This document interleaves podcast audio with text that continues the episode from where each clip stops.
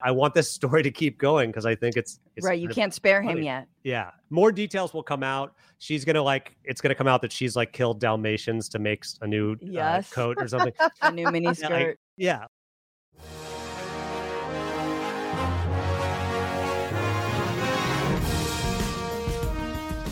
What's up, everybody? Welcome to the 200th episode of the Bitchuation Room podcast. I decided mid scream to not scream in everyone's ears because I'm super excited that we made it and now we can all die. Welcome. It's very, very good to have you here. Thank you so much for pressing play. Thank you for deciding no, you won't be alone on your walk. You're going to be with me. Me and my guests, uh, Erin Ryan of Hysteria Podcast is here, as well as Jason Selvig with The Good Liars, um, which is uh, just an an awesome like uh, c- comedic news duo. Do I sound like my mom? Um, he'll tell me exactly uh, what what exactly the Good Liars is, but uh, it's been a long time coming, so really happy to have him here, and really happy to have Erin Ryan back on the show uh, after a, a long time, and for the 200th episode. So, um, if you're here you know what to do right now. You're giving this podcast five stars. Okay. You didn't, you think we got to 200 because you sat on your fat thumb and you didn't give this podcast to five stars? No. It's because of people like you who got up, got their thumbs out of their bums and press five. I mean, I guess you wouldn't really do it with your thumb, but you know what I'm saying you gave this podcast five stars and you wrote something nice about it because, as you all know, this is an independent venture. No money exchanges hands except for the ones that you give to me. Is that you're my owner donors is what i'm trying to say because this is a patreon supported show patreon.com slash bitchuation room if you really want to celebrate the 200th episode uh, and say, Franny, I see how generally frazzled you are lately. And uh, I'm just going to kick you five bucks a month and say, I got you, girl. that would mean a lot. Um, you know, uh, because it has been nothing but a labor of love. And I'm just so thrilled that we made it to episode 200. It does feel momentous. Um, it's been a slow burn, but a slow growing show, both on YouTube and on Twitch. And then, of course, as a show, uh, as a podcast, of course, uh, as well as a live show when we used to do live shows. And, uh, you know, stay tuned for when we'll do another. Um, but patreon.com, guys, slash bitchuation room, you know what it is. We talk about, we, God, last week. So we do a bonus bitch every Friday. Last Friday, um, we talked at length, and by we, I mean me. Um, we spoke about, you know, this new uh, charting a new path in Latin America and how actually heartening it is and hopeful it is. And so, um, what does it mean, not just for progressives in this country, but progressives in Latin America and South America, that we're finally coming together and having these conversations um, on equal footing um, as um, leaders in like sovereign nations, not just as like our back door or our kid sister or our whatever, and how fucking uh, revolutionary actually that could be. So, talked all about AOC traveling there with other Latino uh, squad members. Um, and yeah, so hope you get at that. I hope you listen. I hope you enjoyed it. If you did, if you already listened, uh, patreon.com slash bitchuation room, you know what it is. You get all the merch all the merch. You get 20% off merch. You get access to the American Prospect online. You get access to a deep discount of the American Prospect in your hot little hands. All of the reasons to become a patron. But we're going to be talking this day, today, about um you know, some positive movement on the strike front. Yes, strikes work. Uh, so everyone else can shut the hell up. Um, we're also going to be talking about uh, a Trump aide just uh, blowing the whistle, of course, in a new book because it can't not be a book. But Cassidy Hutchinson has some tales to tell about just how disgusting the Trump administration really was. And then finally, um, a Nebraska mother gets sentenced to two years in prison for helping her daughter uh, have an abortion. So that's fun. Ah, tales from Christian nationalism. Um, and then we're gonna end the show with a fun little segment we call Spare That One, which is a line from the um, song Pirate Jenny. Pirate Jenny is this awesome song sung by Nina Simone. Initially, originally, I believe it was a Swedish song. It's basically about this like this like slave girl working on a pirate ship or working on a ship and she gets treated horribly and then she rises up i we're unclear how in the song but she rises up and like overthrows all of her masters on this ship and then she's like the head of this pirate ship and she like kills all of the people who used to um be her enslavers. It's a pretty tight song. The point is is our segment is called spare that one because there's a point in the song i'm getting chills thinking about it where she goes spare that one and she, there's like a someone she's going to save from whatever the firing squad the gallows the guillotine. So this week non-violently of course it's a guillotine made of gummies. It's a gummy teen. Um who are we going to spare bob menendez kevin mccarthy it's all m's and man who's oh and rupert murdoch murdoch mccarthy menendez who do you spare? I want to know. So we're going to end the show with that. And then finally, the final, final, final thing we're going to do is we're going to talk, we're going to hear from you guys. You guys sent in lovely messages uh, for the 200th birthday of this very old show. Uh, and I'm going to listen to them. So we'll all listen to them together if uh, tech abides. And that'll be that. And then we'll fuck off into the night, as I always say. Uh, but with that, why don't we um, get it started? uh, by talking about what we are bitching about. This is what are you bitching about for the 200th time?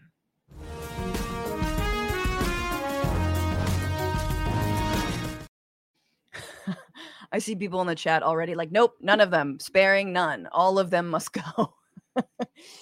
um, but uh no you have to. Look one of them can be sort of like your little like the the worm right? The worm? The sparrow? What was the one from uh the dude from game of thrones? Whatever. The one who's like your inside boy you know? Um but we'll talk about that later so okay there's something i have not wanted to talk about this is i don't know why i'm bringing down the energy already um but other than the fact that elon musk should absolutely choke on a fucking scone from Tartine, which yes, I've seen him there. Uh, and just like no one help him. Like that, like I wish that that demise upon this man. And why? Why would I wish something so cruel? Do you know? Can you imagine everyone at the tartine eating their like bread pudding, and then he's choking, and everyone's like, mm, "No," like then nobody helps him, and then he dies. I mean, demises. I mean, you know, falls. Uh, you know, he trips. He kills himself. I was reading. um This is the end of last week, and it's kind of one of those articles where you're like, "Nope, sad, uh, deleted from memory." But basically, there's new revelations about the monkeys used, the chimps used in his Neuralink uh, experimentations. Again, this was putting a, a computer chip in the head of animals um, this is not brain surgery. This is not life saving stuff. This is using live animals, our our next of kin when it comes to intelligence, using them as literal lab monkeys to, because of your fucking pet project to turn us all into cyborgs, even though you're uh, concerned about the singularity or whatever the fuck you're concerned about, or AI because you haven't gotten a leg up on it yet. There's new revelations as to how those monkeys died, how painful it was for them, how they were holding each other's hands because they were in pain. He can choke on a million scones, guys. This is what I have to say. I'm getting sad already, and I don't know why, but it's been on my mind ever since Paige, my producer, sent this to me. I couldn't, I read a little bit of it, and then it was like a horror movie. You know, I had to look a little bit more and then stop reading and then read it again.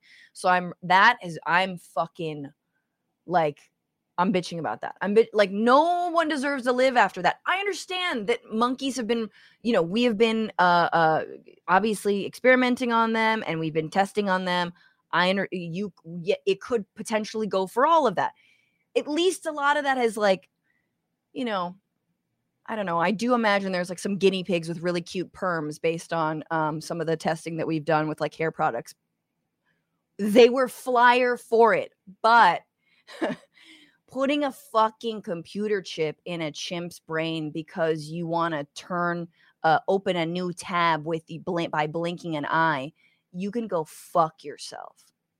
Fuck Elon Musk. Fuck that Nazi. Fuck that Nazi, y'all. He's a fucking Nazi. And you know the other person who's a fucking Nazi? And I'm so goddamn sick of anyone talking about putting Donald Trump and goddamn Joe Biden anywhere near similar footing. Do not come near me with they're the same thing. You were irrelevant in 2016 with the Hillary shit. You're even more irrelevant in 2020, and you're so irrelevant now. And I'm a proud like leftist. Let's overhaul it all. Anti-capital. Let's go, bitch. Socialism now. However, you're ludicrous if you're putting them on the same level because Donald Trump, guess what? He was on a um, he was on a campaign stop to South Carolina and he stopped by what is called the Palmetto State Armory. And the reason that it matters, he's like checking out a gun there. He's looking at a handgun. He's saying, maybe I should buy it. Like he was very, you know, he's doing this as this whole thing. Is that the Palmetto State Armory was the place where one of the guns from the Jacksonville shooter, uh, that the Jacksonville shooter had, one of the guns came from there. Jacksonville shooter shot up. I know it's hard to remember. Uh, the Dollar General targeting specifically black americans wanted to remember to go to hbcu but couldn't get in and was like let's go to the dollar general. Dollar general has like literally nobody working no security that was fine. The palmetto state armory has openly embraced far-right ideology in 2020 it began marketing its products using imagery and language associated with the boogaloo slang for racist violence and even a call for a full-on race war.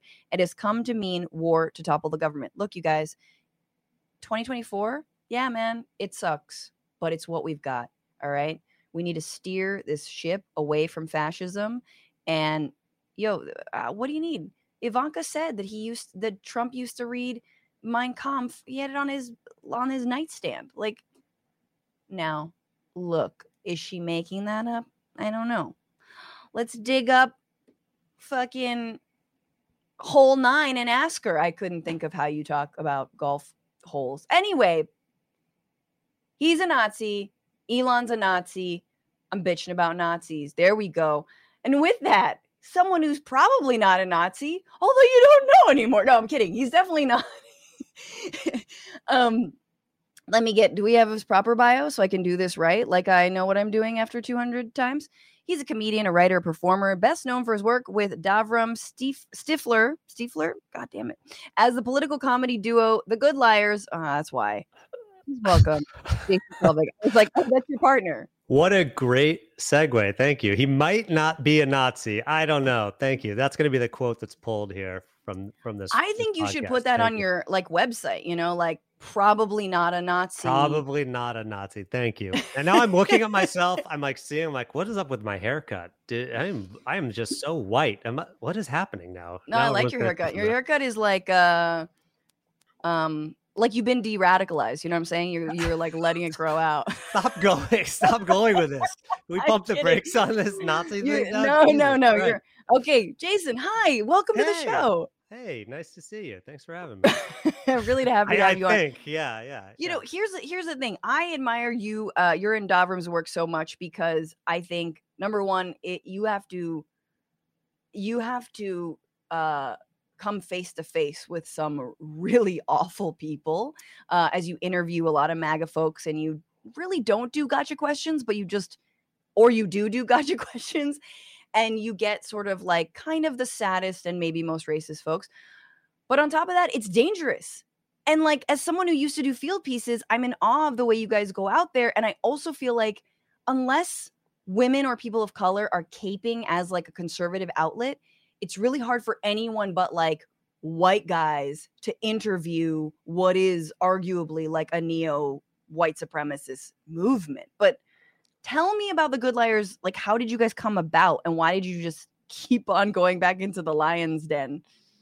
Yeah, well, we uh, Davram and I actually got together in DeVron, 2011. DeVron. No, don't worry about it. I, no one has ever said his name correctly the first Okay. try. That would have been. I need I need an accent. Like if there was an A, I an accent, I there- would- I would have crushed Okay, well, that. Okay. Um, don't don't don't feel bad about it. We Uh, won't. He he doesn't listen.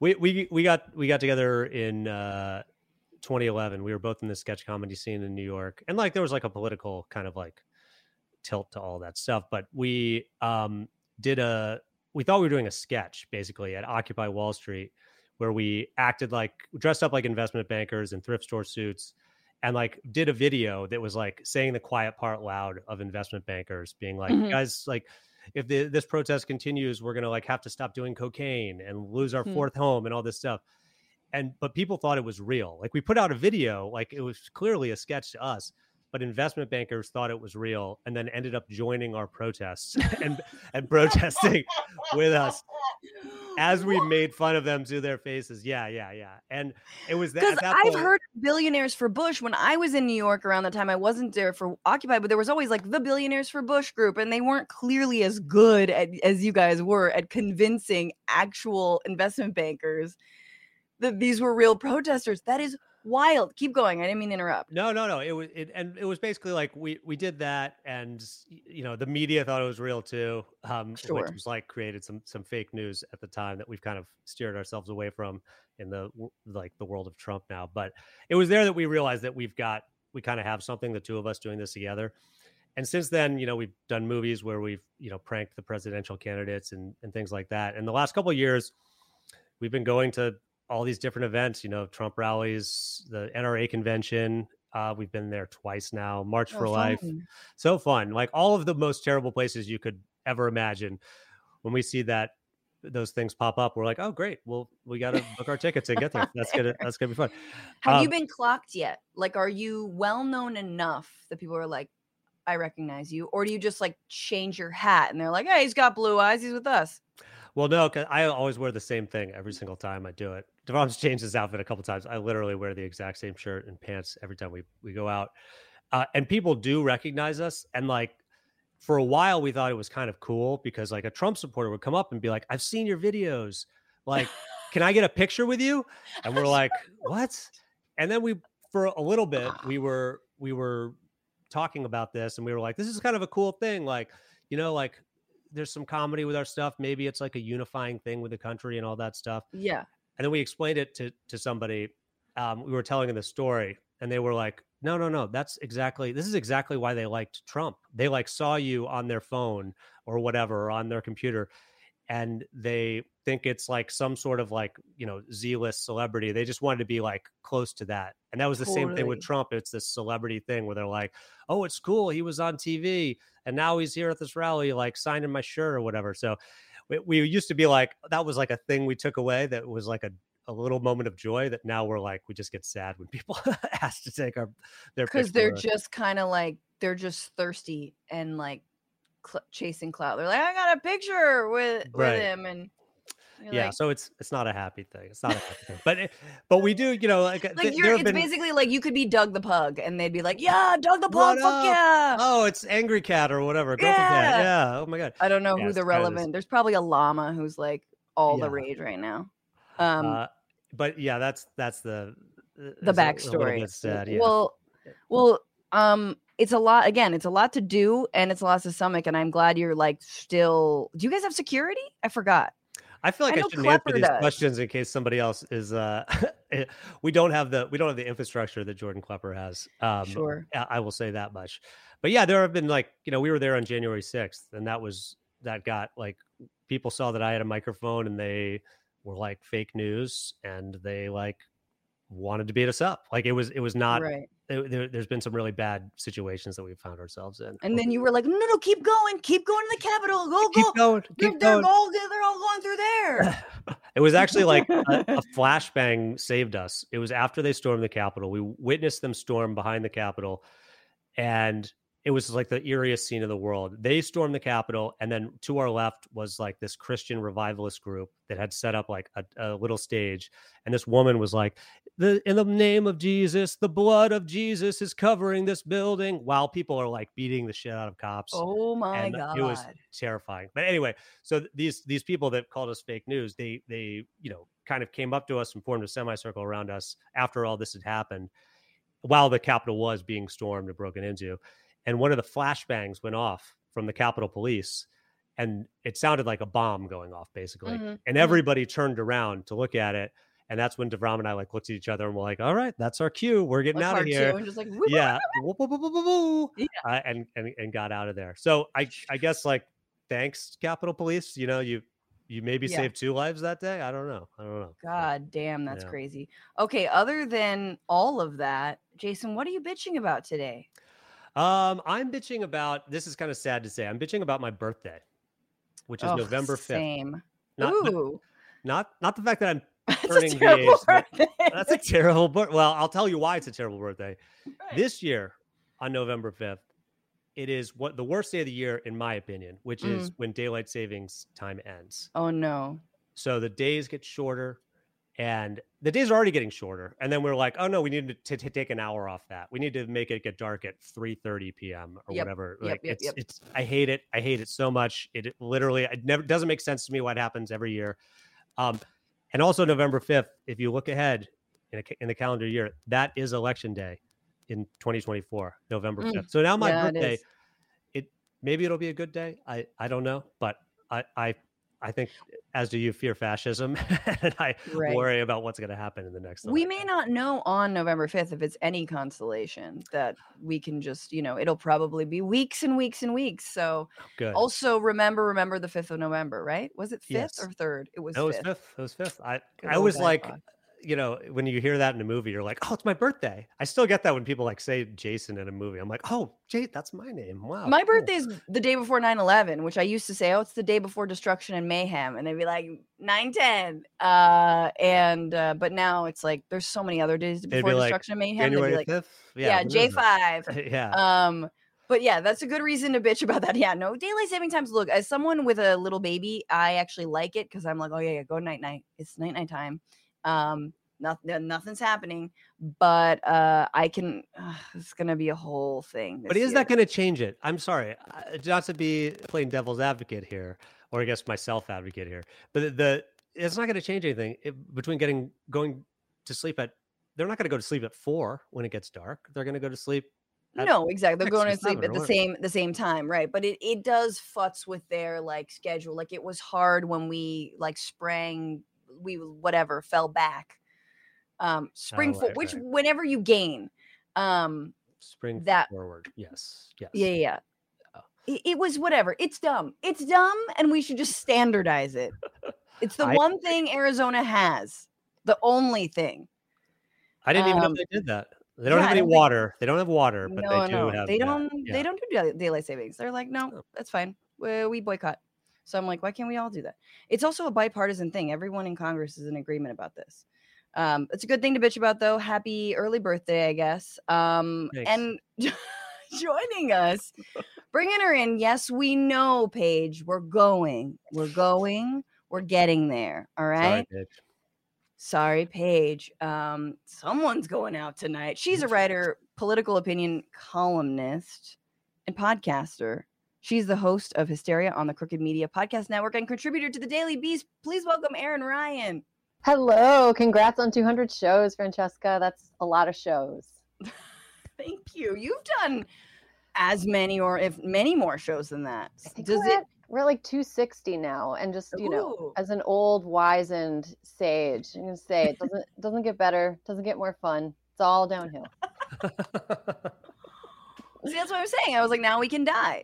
Yeah. Like I, I said it up top. Amazing. Um, no, look, I always have I have like, you know, you know, different size boob bra companies to look forward to sponsoring this show. I said that backwards, but you know what I'm saying? Like that's something I hope will have we done that yet where they're like, ah, this one's a C cup, this one's a B.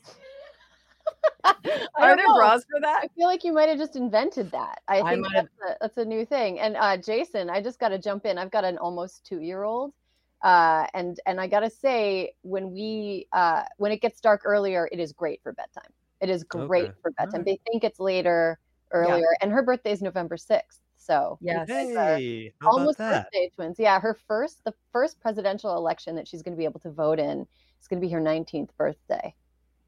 Which Oh, is wow. better hope That's it's a good one. Yeah. Yeah, let's hope it's a good one. That Yeah. that is no, but yes, that's what I remember. I can't, I couldn't remember, but yeah, I was like, yeah, it's way better because you're like, oh, look, it's dark out. Time because you can't put them down when it's like light outside. Yes. When we Um, get when we're lighter an hour later, that is like a terrible week for parents, especially if the kids are little. It's just it's it's just pure chaos. Yes, yes, yes. Well, I'm seeing Um, the other side of the coin, guys. I'm sorry. I'm sorry. Yeah, how dare this. Now I feel. Oh, no, like live- take it back, my bitch. Okay. Enjoy your freedom. Go Yeah. run. Oh my god. Watch movies, stay out late, do whatever you want. Do Great. all the Do drugs. everything. Have fun. Let me live vicariously through your freedom. I Seriously. uh, I have No, a but it- boss that doesn't speak English, and she yells at me all the time. Uh, and J- Jason spends his uh his you childless, right? Jason, or you have a kid? Well, I don't like to talk about my family on this stuff because of a, a little problem we've had. Uh, oh, don't then. on. Okay, all right, all right. I won't get into it right A now. A little problem we've had by fucking people being awful. Yeah, yeah, yeah, sucks. yeah. It's been a little bit. Yeah, yeah.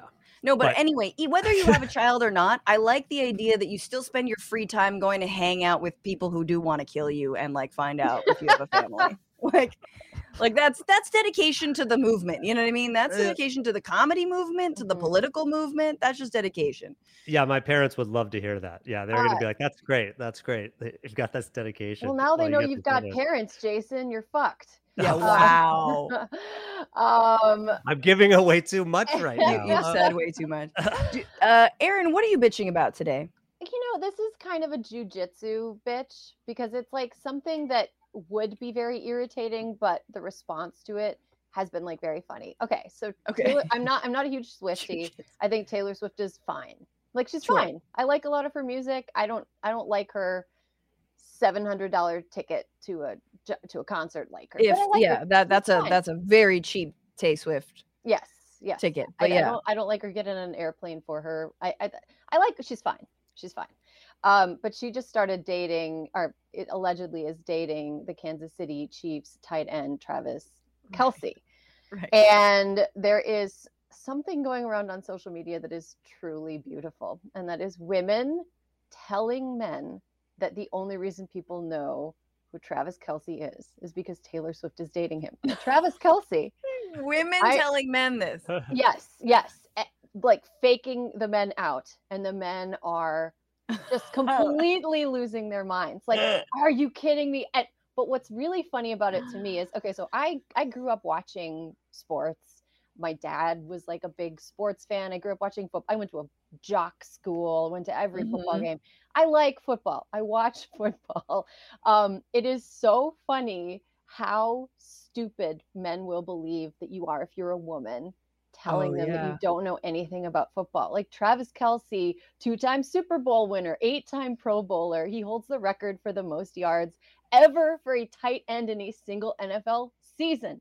Ever. He's one of the greatest tight ends of all time. He was in like the all decade team. I know all this stuff about Travis Kelce, but it has been so fun to pretend that I know nothing and see Right. men respond. Like, Lose. Be like, yes, yeah, like, oh, you yeah, just Taylor- know about him because Taylor Swift. yeah, Taylor like, put him "What?" on the map. He's on my fantasy, but the Well, Travis Kelce's on your fantasy team, you drafted well. But it's it's really funny because like, you know, Taylor didn't put him on the map, but it is undoubtedly true that Taylor Swift is more famous than Travis Kelce. I would say that almost every Travis Kelce fan knew about Taylor Swift and the reverse isn't not isn't necessarily mm. true. Um, but but like watching men absolutely lose their marbles over the concept that a something that women are into is bigger than something that men are into Right. is, is like very funny to me. So yeah, I'm I'm like bitching I'm bitching about this kind of like self-centered uh view that a lot of men have about their interests and hobbies, but I feel like and, a lot of women are committing to this bit. You know, they're all over it. TikTok. It is I- so funny.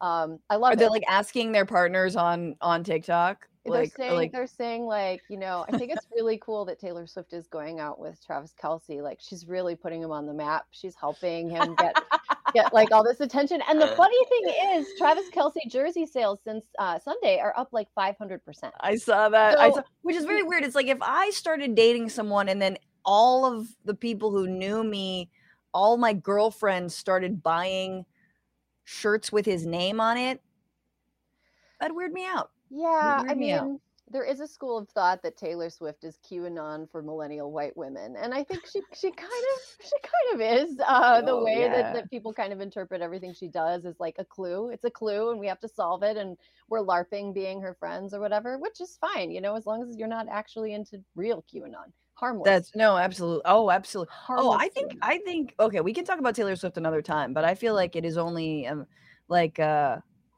I I do feel like it's like COVID. Like you're gonna get it. You're going to become a Swiftie. It is only a matter of time. Um and you'll like it actually, unlike COVID, you know. Yeah, um I still haven't gotten COVID, by the way. which is wild because we were hanging out and I can't believe I haven't given it to you. I know, also- I know. Try harder, You got, Francesca. yeah, you really should. You should get it. It's cool. I've had it three I times. mean, we It's didn't so do much that fun. much tongue when we were. I'm sorry. All right. Um, no kissing on the mouth when we hang out with Franny. Ooh. Um, let's get into it, guys. Let's go. There's other things to talk about other than Taylor Swift. Um, that being said, I know nothing about football, so I have nothing to contribute to that conversation. And I'm like, tight end, he's got a tight end. That's all I got. Um, so with that, we've got three main stories. Let's go. This is the week where.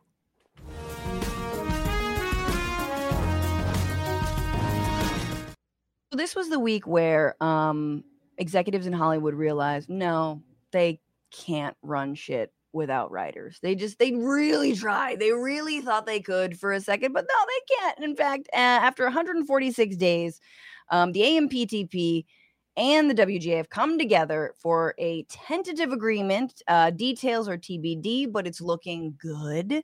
WGA held out for a long time. And uh, well, Erin, I know you're a member, so I want to get your thoughts on this. But here was that letter that you and many uh, writers, or no, this is not the letter, but it, what they did say was that it was a very good deal. Um, the Guild was able to secure concessions on most of their demands from the studios, including increases in royalty payments for streaming content and guarantees that AI will not encroach on writers' credits and compensation. After 146 days on strike, the deal was reached after five consecutive days of negotiations. Um, the use of AI was one of the main drivers for the writers to call for a strike. Was the last sticking point. Over the weekend, the studios proposed a few paragraphs to be inserted into the new contract that addressed a guild concern about AI and old scripts that studios own. The two sides spent several hours negotiating the language on the final talks that night. Writers may resume work relatively quickly if union leadership approves a deal. They're also going to vote whether to end the strike. Um, that would allow writers to return to work during the ratification vote, but would not affect the membership's right to make a final determination on the contract approval. So I guess during the vote, you know, after everyone sees what it is, um, obviously this is a Democratic union. And um, yeah, everyone's going to have to look at the details, but it is a three year contract. And like I said, the WGA said it is very good. And this is a month after basically the AMPTP was like, no, that's our final offer. And we're going to leak all this to the press. And the WGA was like, fuck you guys. And back to the picket lines. But this is a massive victory. This is incredible. I mean, I did not expect this to come so soon. Um, and I also felt, I just felt like really, like, I don't know, down about the whole thing. Like, shit, they could do whatever they want. They've got all of this money they're just to keep on holding out because they're pieces of shit and they're to wait for Bill Maher and Drew Barrymore and others to scab and it's to be successful. But Erin, what what do you make of this? I mean, I like everybody else who wasn't directly involved in the negotiations. I haven't seen it yet, but I also know that the people that were doing the negotiating for the WGA kind of hard asses. Um, and I trust them to not have made a deal that wasn't a good deal. Um, I thought it was really interesting just the extent to which the executives underestimated how unpopular they were um, Mm-hmm. and the sort of overall eat the rich sentiment that I, I think somebody pointed this out to me that like when that uh, submarine imploded, it feel like it unstuck something. Everyone realized like, oh, we all hate rich people. Like we all, it's okay to like openly talk about, and I'm not talking about like someone who has a house. you know, I'm talking about like the Right. mega rich, somebody who has too many houses. You know, like one or two or three or four too many houses. Um, I- think that they don't. They're completely isolated from how public uh, opinion had turned on them.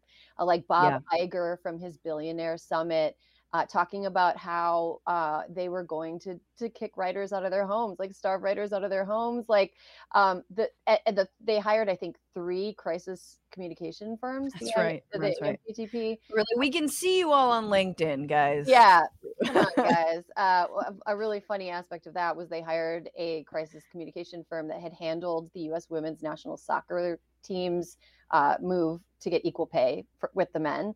And after it was announced that the AMPTP had hired that firm, the women's national team tweeted that they stand with the WGA, uh, which is kind of which is kind of funny. Um, I, am I'm, I'm glad that this deal was made. I'm going to just say that that during the 2007-2008 strike, that was before I was in the industry and involved in the union. And by the way, I'm just I have no inside information. I'm just talking as like I'm not an tell official, us what you know. Yeah, I'm not like an official representative of, of the WGA. I'm just a rank and file member. Um, but I know in 2007, 2008, that strike was over internet uh, internet rights essentially. Mm-hmm. And mm-hmm. Uh, what happened after that, after they hammered out a deal that writers liked, was that the studios innovated a way to get around that and screw writers over. So on one hand, I'm glad that we made this deal but on the other hand, I think over the next few years, what we should take a look for is the new ways that studios will innovate to screw yeah. creative people over because that's what they're yeah. constantly doing. I also think that like this exposed some real rifts in the industry. Um, there are companies that are making content, Apple, Amazon, that make so much of their money from things besides making content that they kind of can just like bleed through their content hole yep. for as long as they want.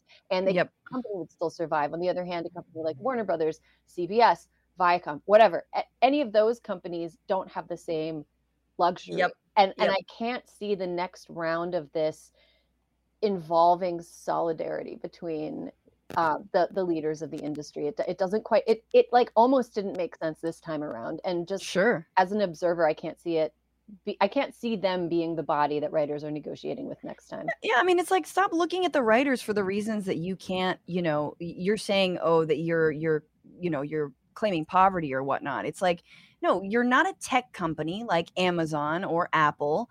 You're you do entertainment. You tell stories don't work for the shareholders work for the people who are actually consuming your content you know what i mean? Stop making yourself these mega businesses but that's what happens when everything becomes a massive conglomerate and we've talked about that on the show with paris marx who you know uh, basically broke that down like these are they're trying to be tech companies but they can't like you're saying that all they have really is still what writers are providing them.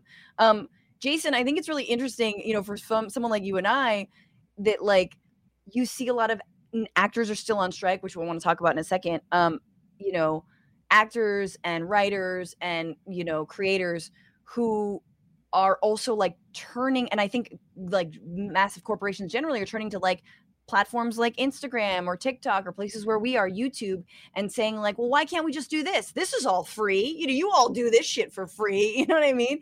And it's like, no, because this is not sustainable, because this is a terrible right. way. And like, not all writers should be reduced and flattened to this.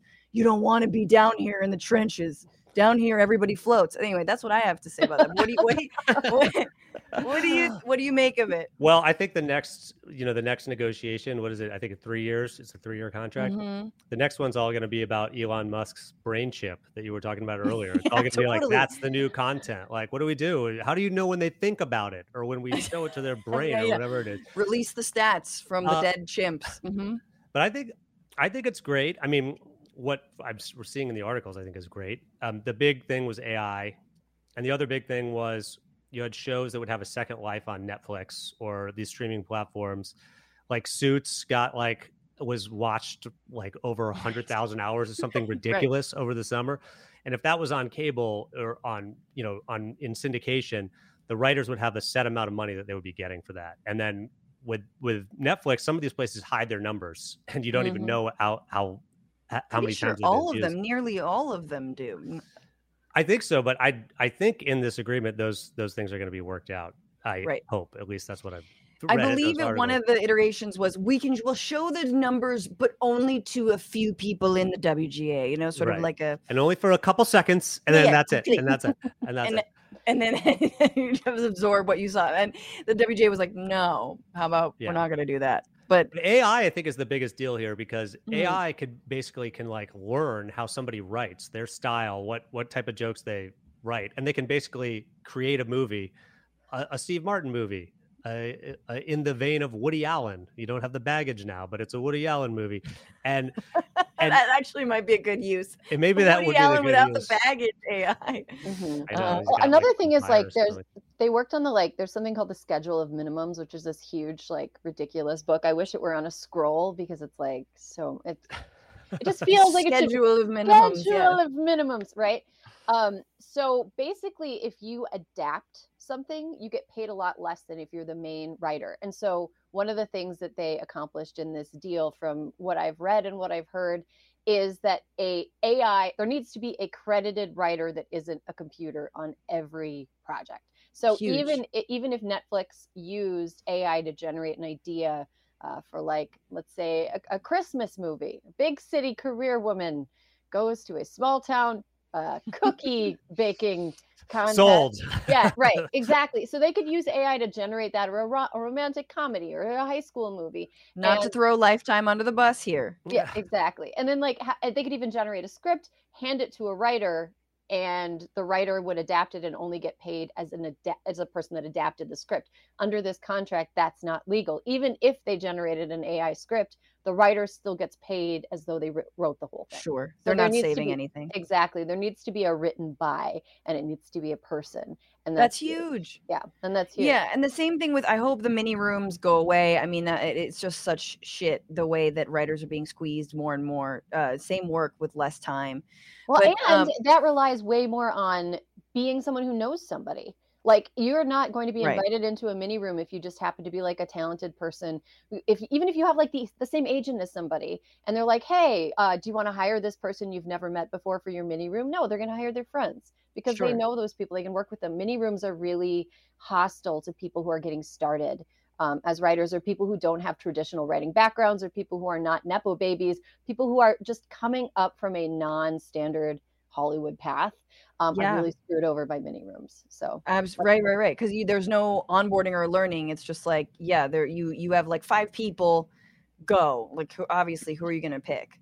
Um, but uh, you know, there are so what 11 11,500 members of the WGA, something like this, and 150,000 in SAG. So SAG AFTRA is still on strike. So um, they obviously it's a separate strike. They started in July separate demands. Um, one of those demands is 2% of total revenue generated by streaming shows. Um, the studios called that a non starter. 2%. It's fucking nothing. mhm. Uh, sounds like they can cough that up. Um, this is, of course, according to the New York Times, the deal with the writers could provide a blueprint for negotiations on some concerns shared by actors like AI and using likeness. WGA has encouraged its members to join actors on their picket lines when they resume on on Tuesday. So that, without a doubt, but. Erin, to your point, I like this tweet, I believe from a member, Danielle Weisberg, who says, I think the main thing to, rem- to remember is that bullying CEOs works and as a bonus is fun. Mhm. And they they not only were CEOs bullied, but we talked about, you know, Bill Maher and Drew Barrymore trying to do this, the unscripted realm, trying to break off as a, we have nothing to do with writing. It's like, no, no, no. You you all, especially Bill Maher, none of you do your own writing. Um, and they were completely and summarily um, beaten and bullied into not being scabs. In, beaten into solidarity. That's what it is, guys. Uh, that's what we have to do. Browbeaten into solidarity. But Fox Um, News, Fox News called that cancel culture. They they said uh, uh, being mean to Drew Barrymore for breaking the, for crossing the picket line. That's cancel culture. I feel So, like Drew Barrymore is going to be fine without Fox News or without those people being her allies or, or whatever. I was texting with a friend who's like uh, also in the WGA and is like working on some project, and I was like, "How do you feel like? How do you feel about the end of the strike?" And she goes, "Well, good, but now my failures are my own fault. I can't blame." I know it's now for me. Now I'm like, uh, you know, yeah, I was in solidarity before. Now I'm just back to being thirsty. Now I'm like, oh, I want can I be in the union too. Yay! Um, was very close to actually trying to get Newsbroke part of as to be part of the union, the WGA, and which is you know in terms of again jason what we do just like online stuff and even podcasts right and writing and all that it's like wj was great they were great when we talked to them they were they were receptive. We talked to them about it. We were like there's like three of us but we really like to join. So they're an amazing union. They clearly care and we're just like some internet writers and they were like oh yeah yeah we'll talk about it. We just have to like talk also to your bosses and whatnot. Didn't actually pan out but um there's more to this fight for sure, but it is a huge step and it's very exciting and exciting also for for what's to come with SAG and I hope they get god those residual checks to to look at those are very very depressing. So Oh yeah. I got Um, a check for for one cent from Succession. I was I only had five lines in it, so whatever. But it was just funny to open it, be like, "Am I supposed to cash this one cent check right now?" wow, can I have that Awesome. sent? Cuz Yeah, I think that's it, yeah. amazing. Thank you. Um now I have to wa- which which which episode, which season? it's at the very beginning of uh, an episode in season one, and I'm like pestering Logan. I'm basically playing myself. I'm pestering Logan Roy, and then uh, throwing Wait, a, outs- a a piss balloon at him at, in in front of the. Wait, wait, wait. Stop right there. Jason, why didn't you why didn't I intro you with you threw a piss balloon at with my Logan Roy? co-star in Succession, my my 20 second co-star in Succession. I, the- fucking love that. And I it, and technically speaking, like if you watch it, like everyone's like you threw a piss at Logan Roy. It was actually another guy that did it, and I was distracting. But it's just easier to say it was me. Yeah, yeah, yeah, whatever. You Yeah, were yeah. part of the I the was posse. part of the, I was part of the posse. I was part of the posse. Hell yeah, that's amazing. Um, well, we have even more. de- That was our exciting news. Now we've got depressing, sad, awful news. Let's just start with uh, this one um, because I think eh, it's, but and then we'll get worse. But yeah, um, let's start with Cassidy Hutchinson, who was a White House aide, uh, specifically to Mark Meadows, um, who testified before the January 6th uh, uh, committee in the House um, about kind of the most like r- revealing testimony maybe we've heard perhaps? I don't know. Maybe the most interesting like trump throwing ketchup against a wall or uh, throwing a steak with ketchup against the wall and her having to clean it trump trying to grab a secret service member's arm to like steer him to the capitol on january 6th um, a lot of this stuff, Mark Meadows losing his goddamn mind on January 6th, being like, oh, I'm going to jail. We're all going to fucking jail. And lo and behold, he gets indicted. Um, just some really good shit. I happen to believe all of this because I do not think that MAGA actually sees women. They have like like female face blindness. So when they're like thinking about who to pardon when they all get like screwed for their crimes, they like forget that like the women around them. So the women are just like, well, if you're gonna fuck me over, I'm gonna write a book. And um she has, she's got a new book out called Enough. And in it, she details some pretty awful things, and particularly um that Rudy Giuliani groped her on January 6th. So this is when Rudy thought they were going to win. And that's look, I don't know how happy you guys have been. like think of a happy moment in your life. My first instinct when I get happy or a good thing happens is not to assault someone. But that's just me. You know, some of us are like, I'm so happy, titties, boobs. Like, sorry, that's not funny, but it's like that's the level of fucking predator we're dealing with. So she goes, she this she writes, the corners of his mouth, his being Rudy Giuliani's mouth, split into a Cheshire cat smile. Waving a stack of documents, he moves towards me like a wolf closing in on its prey, Hutchinson writes. We have the evidence. It's all here. We're gonna pull this off. Rudy wraps one arm around my body, closing the space that was separating us. I feel his stack of documents press into the small of my back. Is that a euphemism? No. Okay, maybe not. I lower my eyes and watch his free hand reach for the hem of my blazer. By the way, he says, fingering the fabric. I just, there's a little too much writing happening. But anyway, I'm loving this leather jacket on you. His hand slips up my blazer, then my skirt. I feel his frozen fingers trail up my thigh, he, she writes. He tilts his chin up. The whites of his eyes look jaundiced. Ugh. My eyes dart to John Eastman, who flashes a leering grin. I fight against the tension in my muscles and recoil from Judy's grip. Filled with rage, I storm through the tent, yet on another quest for Mark, Mark Meadows. She writes a reference, uh, a reference to the, her then boss Meadows. So,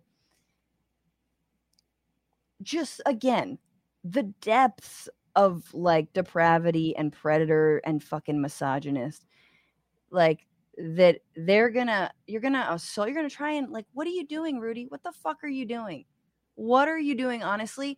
And here, this is like what I say to all like Republican women. Like, do you see what they do to women who have any amount of like role or power in your party? And you still vote for them? I don't get it. None of them watch the show or listen to the show, but it it it it boggles the mind. But Erin, just weigh in here on Cassidy's journey from being a very eager MAGA, you know, fan, get getting landing this dream job, and then this is how she's treated. Okay, well, can we all just agree that we're not going to pretend that all of the right wing finger figures who like write books actually write books? Like most politicians, they don't actually write it. They have a ghostwriter. You know, they do yeah. interviews with a ghostwriter. Ghostwriter, the ghostwriter did a little too much writing. You're absolutely right. Um, I I'm going to say, you know, Cassidy Hutchinson is a bad person. Um, she might okay. be doing some some some like constructive good decisions but overall the the trajectory of her career and her life she was what an intern for ted cruz ugh gross gross she's an intern for ted cruz and she's like so young she's eviling at like a much higher grade level than she actually should be eviling. I mean, look, I, I think that everybody has a shot at redemption. I think that people can make a bunch of mistakes and then see the error of their ways, but I think we also need to she's got a little bit more penance to do. I was raised Catholic mm-hmm. and I feel like she's got a little bit more making atonement. up to do. Yes, exactly. She's got to do a little bit more atonement before I actually think that the balance has been righted to zero. Like I think she's still in a negative karmic balance territory for everything that she did working for Donald Trump during all of the awful things that he did. Like she didn't have a problem with him when he um, when he made that quid pro quo call to the president of Ukraine. Um, he she didn't have a problem with him with his immigration policy and the cruelty is the point of it all. Um, she had a problem with him. Like she woke up, you know, mm-hmm. shortly after January 6th, and it seems like from the CNN write up of her book, which I'm not going to read her book. Nobody should read her book. Read people's write ups of the book. Don't trees don't have to die for this, right? Like just like read it by proxy, right? Um, I think that she uh, she only started talking to the January 6th committee because um, she wasn't invited to go down to Mar-a-Lago with Trump's inner circle. She was like mad. Um, so yeah, I think she's she's kind of like she's showing her ass a little bit bit in this book. But if she truly wants to be somebody that isn't isn't cancerous to America, like everybody she's ever worked for, um, she has a little bit more to do. I, and I, I know I'm. Wow, Erin, I thought you were a feminist, but I guess I'll have to ask Jason for his opinion. um, I just want to say that she worked for Ted Cruz. I just want to tell a really quick thing. One of Ted Cruz's staffers came up to us when we were filming at CPAC, uh-huh. and he was like, "Oh, you're the good liars," and uh, I swear to God, he looked exactly like Ted Cruz. Like Ted Cruz, like some part of Ted Cruz is like fallen off and created spawned like another person. He looked exactly like Ted Cruz. that definitely happened. so happened. Bizarre, so bizarre. Uh, but with with the book and like, did did did everything happen? Like, I believe her more than I believe Rudy Giuliani. Like Rudy Giuliani is going to say He's going to oh, yeah. deny it. He's going to say he doesn't remember. And I honestly, I believe him that he doesn't remember because it was probably one o'clock in the afternoon at that point. Yeah. He was probably drunk. Yeah. Like, there was reports that he was drunk on election night, telling Trump not to concede. Like this is not a guy who, like, steers a steady ship. Um, so, I, I, I, I don't believe Rudy, and I, I don't feel bad for Rudy, but it's, it's the same thing with Trump. Like, if you don't break off and you become like somebody who was like knows his inner circle, like Erin was saying, and then works for the other side, like Michael Cohen or or somebody like mm-hmm. that. Now they're like they're the good guys from um, eh, from the point of view of the left because they're like saying Trump is bad, but it's like right. you worked for Trump for all yeah. these years. You worked like you worked for Ted Cruz. It wasn't like you were fighting any of the good fights here. You were fighting all of the bad fights, and now this is like an opportunistic thing. Well, yeah, and now those things happen. They're terrible, and yeah, yeah. I mean, that's sort of what I'm saying is like now it it's only a matter of time before they will come for you too. Like there's no respect, uh, there's no honor among thieves. Uh, they're literally trying to steal an election, and so yeah, it's awful. And I absolutely do believe her account because Rudy Giuliani, we know, is now being sued by a former staffer his who lawyer. I, he's getting sued by his lawyers right now too. Well, his lawyer's number Yeah. one, and then Yeah. a former staffer who like has alleges massive amounts of sexual assault and misconduct, a coercion, uh, disgusting accounts of him like whatever wanting to be on the phone while while like she went down on him and things I can't think about. Yeah, we And all I've watched already Borat talked- too. We all watched Borat too. Yeah, we all watched Giuliani's got a Borat too, like- scene in that movie. Um, uh, Yes. it's completely believable and caught on camera in that movie. Totally. But it's also like, yeah, who do you think you're with? You're with raging misogynist racists who all talk about like, yeah, rating women and how um like right, how like we should take away their reproductive rights. Like who do you think you fucking work for? You're not special. And that's what I mean about like you're right, Erin, that she wasn't included in this like inner circle going down to Mar-a-Lago. So she did flip on him. And like I will say, of all the people, former Trump staffers, I think Michael Cohen's my fave because Michael Cohen didn't legitimately flip. He and he or he did legitimately flip, and he did legitimately was like, look, my family has gone through it. I'm gonna. It ends here. And yet, of course, he's done a massive amount of dirty work for Trump. But like, out of all of them, I feel like he he actually suffered consequences, and he had the least to gain. So. Rudy going down with a ship. Rudy is just straight up like he'll be like glug glug glug, oh, you know, like like underwater. I can't believe after 2016, when he gave that speech at the RNC, when he was screaming about Mhm. Hillary Clinton, I can't believe that wasn't it for him. Where it was like, it, he looked unhinged, and I was like, "Is this? Is he okay?" That was my- my thought was like, "I'm worried about this man," and now he just like attached himself to Trump, and he's just going to go down with him. So Yeah. Yeah, yeah, yeah. But we'll see. Cassidy will probably be on the View shortly. Um, um Scabs, by the way, The View, Scabs. They Are they back? Really? they were in production through the entirety of the strike. Scabs. Well, this is a fun, quick story. Once I went to see The View when I was uh, like 18 in New York, because uh, ironically, it turns out you can't be part of a live studio audience. Ironically, it's impossible. Uh, people, people who go to see shows like The View love The View. You can't just be like, these are this stupid. This is daytime. Ah, yeah. Nope, nope. And View, The View is obviously like the least awful. Uh, you know, they're attempting to have relevant conversations, but hey, they're scabs. Mhm. There you go. But anyway, I'm I'm I don't know that Cassidy's gonna end up there, but I just assume I assume because it's really the media that rewards these like former Trumpers, even though you guys are right and they aren't actually um they're actually part of the problem. But let's move on our final segment. Speaking of the problem, this has been an interesting week because uh, this was the week where um the mother of a 17 year old who uh was pregnant and got an abortion, had an abortion, was sentenced to two years in prison for helping her with that abortion. Um, this was in April 2022. The police in Norfolk, Nebraska began looking into whether a 17 year old girl had given birth prematurely to a stillborn baby and whether the girl and her mother had buried it, according to court documents. At the time, abortion was banned in Nebraska after 20 weeks of conception. Now it's 12 weeks uh, since then. It's been uh, 12 weeks. Um, and just more details on her and what happened. She was 23 weeks pregnant, so even beyond the 20 week mark. Didn't know she was pregnant, it seems, until 23. She was 17. Um, she uh, ordered, she and her mother ordered uh, abortion pills online, but they did not come for six weeks. And so when they finally did administer it, yeah, it was a, she was 23 weeks pregnant um, or or a little bit, I maybe beyond that. And they did dispose of the remains in the yard, which is gruesome and awful.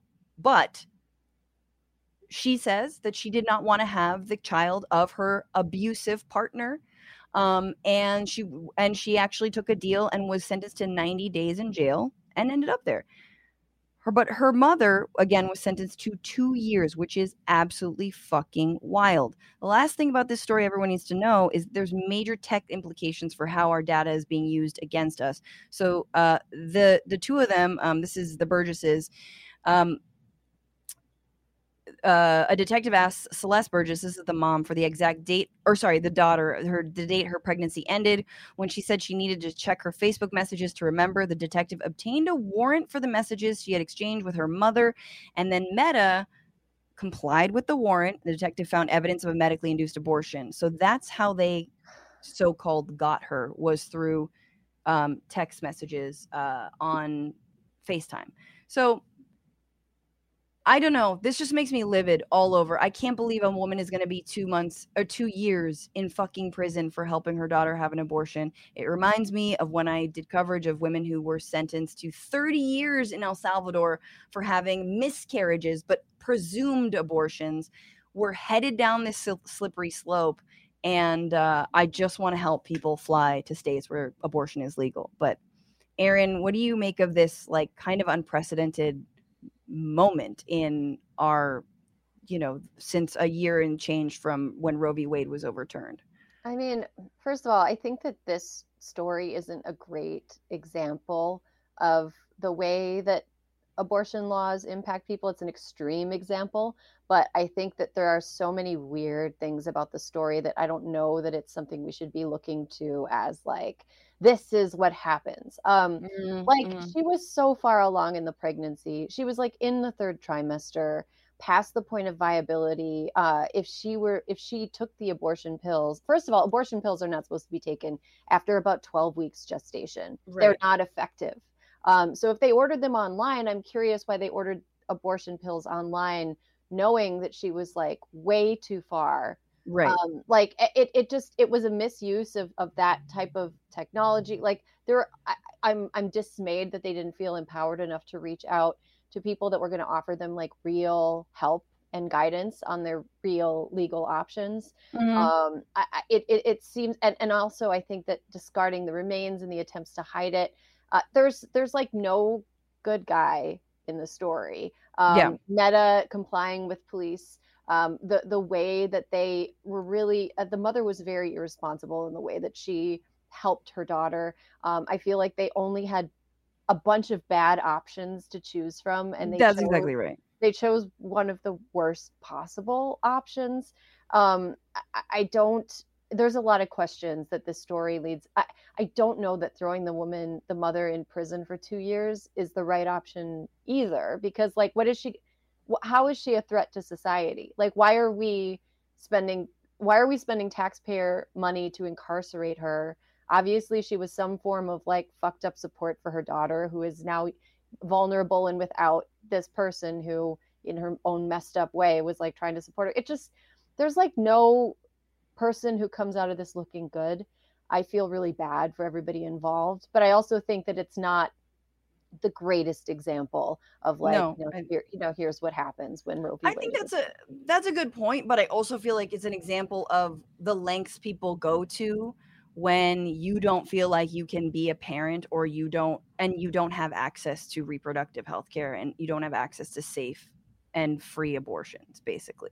Yeah, right. I mean, like, she should have had access happens. to, like, yeah, she should have had access to abortion right away. She should have had enough education where she understood that if she wasn't having a period for months and months on end, that's like a real red flag. She could have, she should have been in a place where she could go to a doctor and not fear having her medical records turned over to the state if she were pregnant when they you know when she got examined and then wasn't pregnant shortly thereafter. Like mm-hmm. there's just so many there's so many failures that led to this really gruesome sad story. Um and, and it's just it's it, yeah it's there's a lot going on and, and none of it's good. Jason how many um how many fetuses have you buried in your yard? Uh i'm so I'm glad that you didn't say Nazi Jason. How many fetuses have you buried in your yard? Just to bring it right back no. around again. But it, yeah, anyway, a, it's, a it's... hard zero, a hard zero to answer your question because I don't want to be avoiding any questions here. Sure, yeah, yeah. It's not really a gotcha question, but yeah, I mean, this is where we are. This is the state. I don't know actually where you're originally from. Are you from a, a state that now has an abortion ban? I'm actually from two states. I grew up in Kentucky, and that for a very long time it uh, i think maybe I, I don't know the, the law there now actually because i think they might have there might have been a vote on it but the there's there was only one abortion clinic which was in louisville kentucky for like the last 10 years and uh, i went to high school in florida which mm-hmm. of course uh, ron desantis signed that was it 14 week abortion ban or seven week what, what was I it? think it was a 10 10 week We're It's- we're all we can all get Yeah, it wrong right now. I'm just gonna it's the say first yeah. trimester It's bit. two it's it's the first trimester. It's like Yeah. si- I thought it was like six, Six. but yeah. Jason, you just leave disaster in your wake, don't you? don't don't move to California. I don't. It's not like I was born in. I actually lived in California did for a little Kentucky. bit. so- Oh, okay, well, great. Yeah, Sorry, great. sorry. now we know what's coming. um, but like going, I, I just hate that now Donald Trump is trying to act like he's like the moderate here with with abortion, saying like these these bans are too there's this is too much this is too much like trying to act like you appointed the judges this is all your fault dude you cannot like wash your hands of this right now yeah.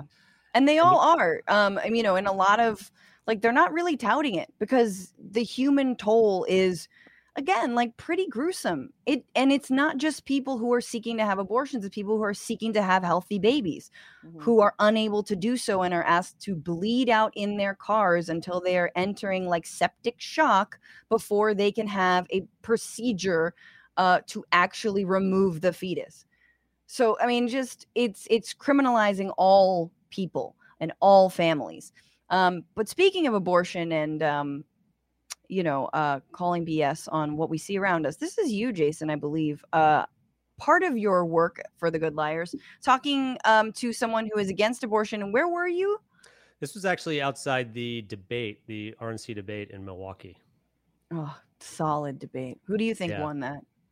I You down, you, you- my boy the, Vivek. the, the viewers won because it was just so much fun. Uh, it, I don't.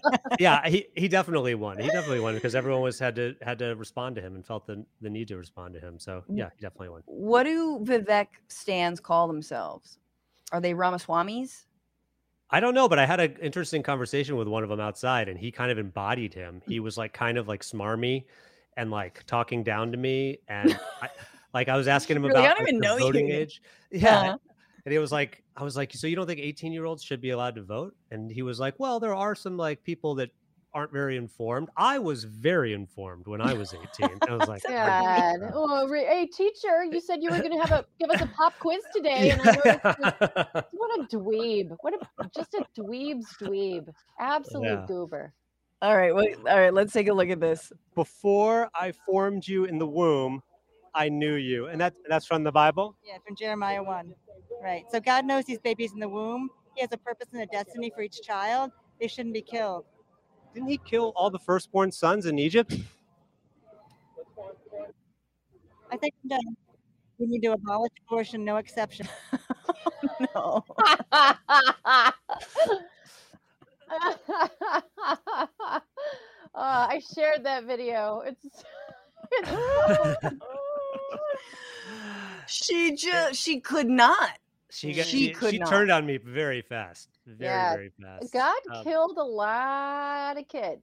he killed, Killed a lot of Lot of kids. He killed everyone on Earth except for Noah and Yes, some he did. dinosaurs on an ark. Yeah, I, I yeah. found out at the Ark Encounter in Kentucky. But- dinosaurs. but like he also killed he would have killed a lot of pregnant women so god you know performed a lot of abortions when he flooded the entire S- earth Oh, so many abortions. Yeah. Well, um, isn't it in the Bible also that if you if like a woman is attacked and she's pregnant, if a woman is like attacked and like her baby dies, then the guy who attacked her and killed the baby pays a fine to her husband. But if the woman dies, they get to beat the guy to death. Anyway, that's just, you know, whatever. it is but they've changed it in translations like the newer like the ones that they teach in like some of the big evangelical churches have changed that passageway uh, that passageway that passage. Um so it it doesn't imply that abor- abortion is okay basically But Yeah. did they keep the part in there when Lot's daughters got him drunk and raped him so they could continue the family line?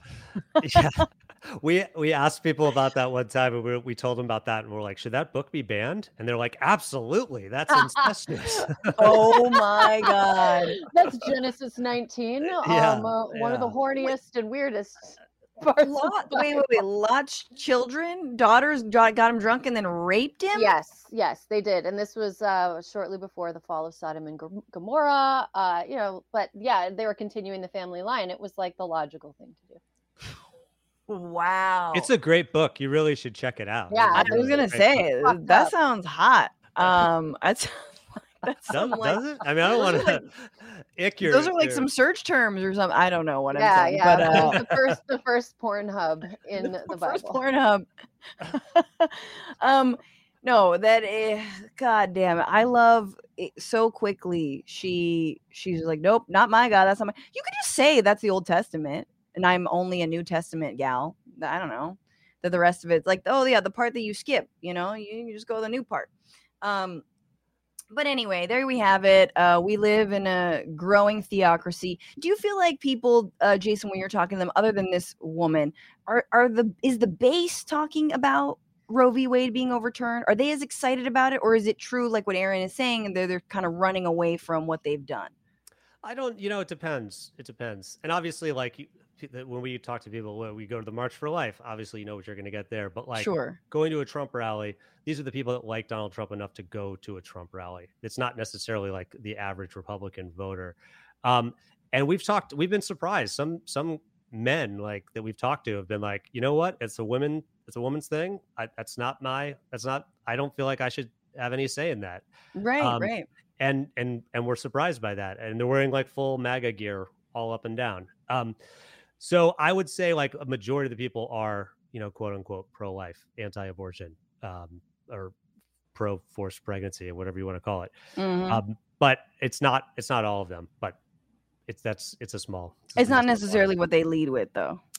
No it's not and i uh, look a lot of them will say like that's why donald trump was great. He appointed those judges and that was such a great thing. Oh, I- yeah, yeah, yeah, yeah. and it, it's it's a moral thing you know if you especially if you talk to somebody religious this is like a good versus evil thing. They truly believe it's abortion abortion is murder and that they are you know this they are acting on god's will and fighting the devil and that's what donald trump did for them. So Right, and it's God's plan for you know some babies to uh, die of hunger in the street, and some, you know, or uh, not have uh, enough food or milk or you know lead pipes or like you know Flint, Michigan water. So, I that's always that's always incredible to me. Um, anyway, let's let's end with a prayer and then we'll get let's get all end with a prayer and move on. No, let's guys. As I as I tipped off before, have you guys heard the song Pirate Jenny, or was I just talking to myself? I don't know what you're talking about at all. Oh, it's a great song. i heard it te- i heard you talk about it teacher i heard it i heard it Good, good. heard- I heard if you say- someone yeah. was paying attention. Um, yeah. So Pirate Jenny in that's in that song they say, uh, "Spare that one," uh, and it is like who after the revolution, after we're in charge, after the radical Marxist revolution. Um, when we are confronted with some of the most toxic characters, at least of this week, who do we spare? This is spare that one.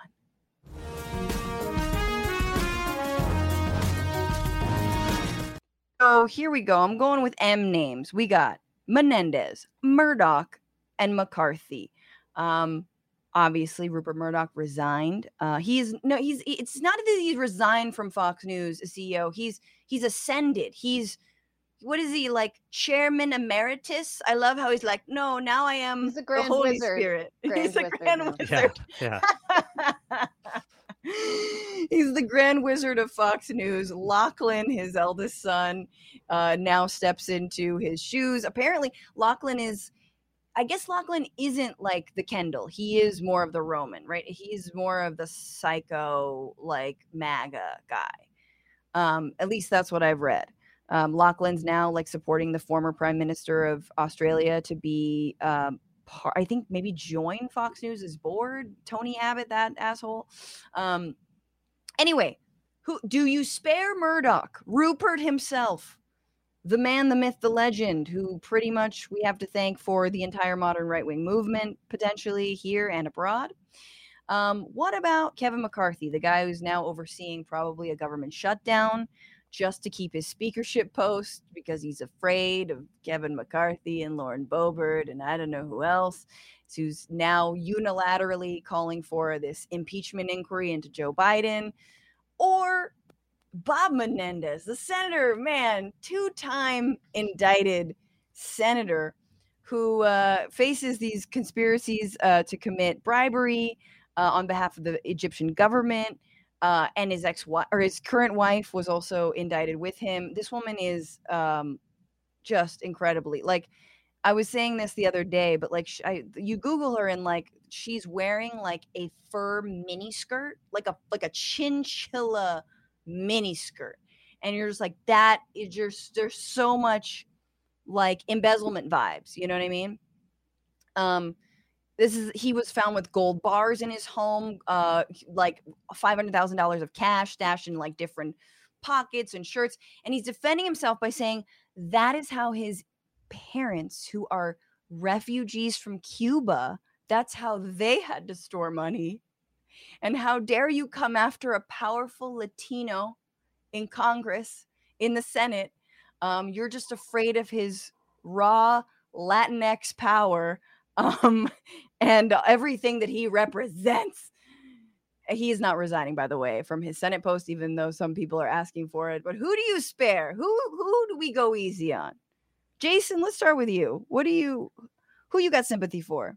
Well, uh, who- well, who do I have sympathy for? And No, I was no, looking no. at this more scientifically. I like Um, the science. Go with yeah. science. Well, because I'm just looking at like Rupert Murdoch, how, how he's 90. He's 90 years old. 92.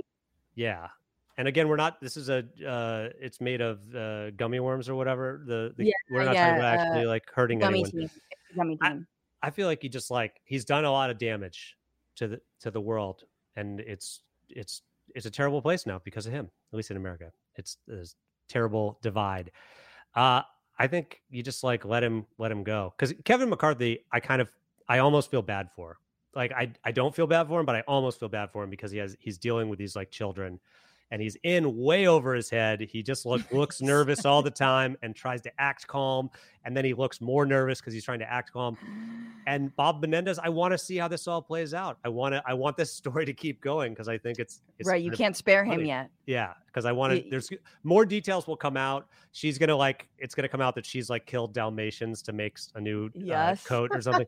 A new mini skirt. yeah, like I want to I want to I want to see how this goes out. So I'm gonna Okay, say we're sparing Oh, wait. Rupert yeah, sparing yeah okay yeah we're sparing one because he's yeah, done his yeah. time. He's 92. He's 92. He's 92. I'm not saying it's the right thing to do. I'm just saying I'm Kissinger's looking at the numbers here. Kissinger's a hundred Okay, Could all have a good fair point. eight Fair point. Fair point. plus. He could come back. Yeah. Erin, who who you sparing? I'm sparing Menendez. I think he got taken for a ride by a temptress. Um, and I and I hate to sound sexist here, but This is the um, third strike, man. You you yeah, look at you. I know, I know. I am, I am reactionary ass takes today. I am so uh count I'm I'm so contrarian. My brain is smooth now. um no, uh so M- Menendez got married. First of all, Kevin McCarthy is an absolute weenie of a man who has Yeah. no principles. The world would be completely no like the world is worse because he exists and he's sort of just this empty he's an empty vessel. He's an empty Mhm. he's He's a little useless. He's not he's very a- good at even being evil. he's a haircut. I mean, he he did like help co-found the Young Guns back in 2009. That was a group of three Republicans. Uh, it was Kevin McCarthy, Eric Cantor, and Paul Ryan, uh, who were I think their average age Oh. was 45 at the time that they were young. young.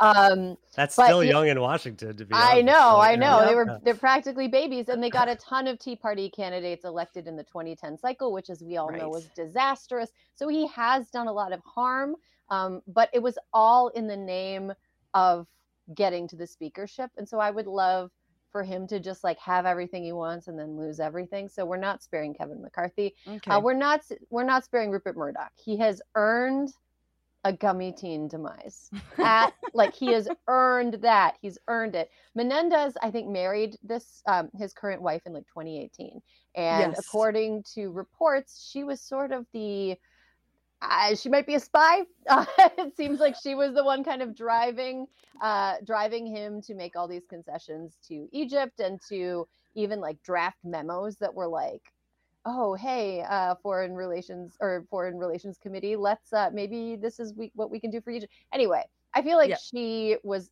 a bit of a Lady Macbeth.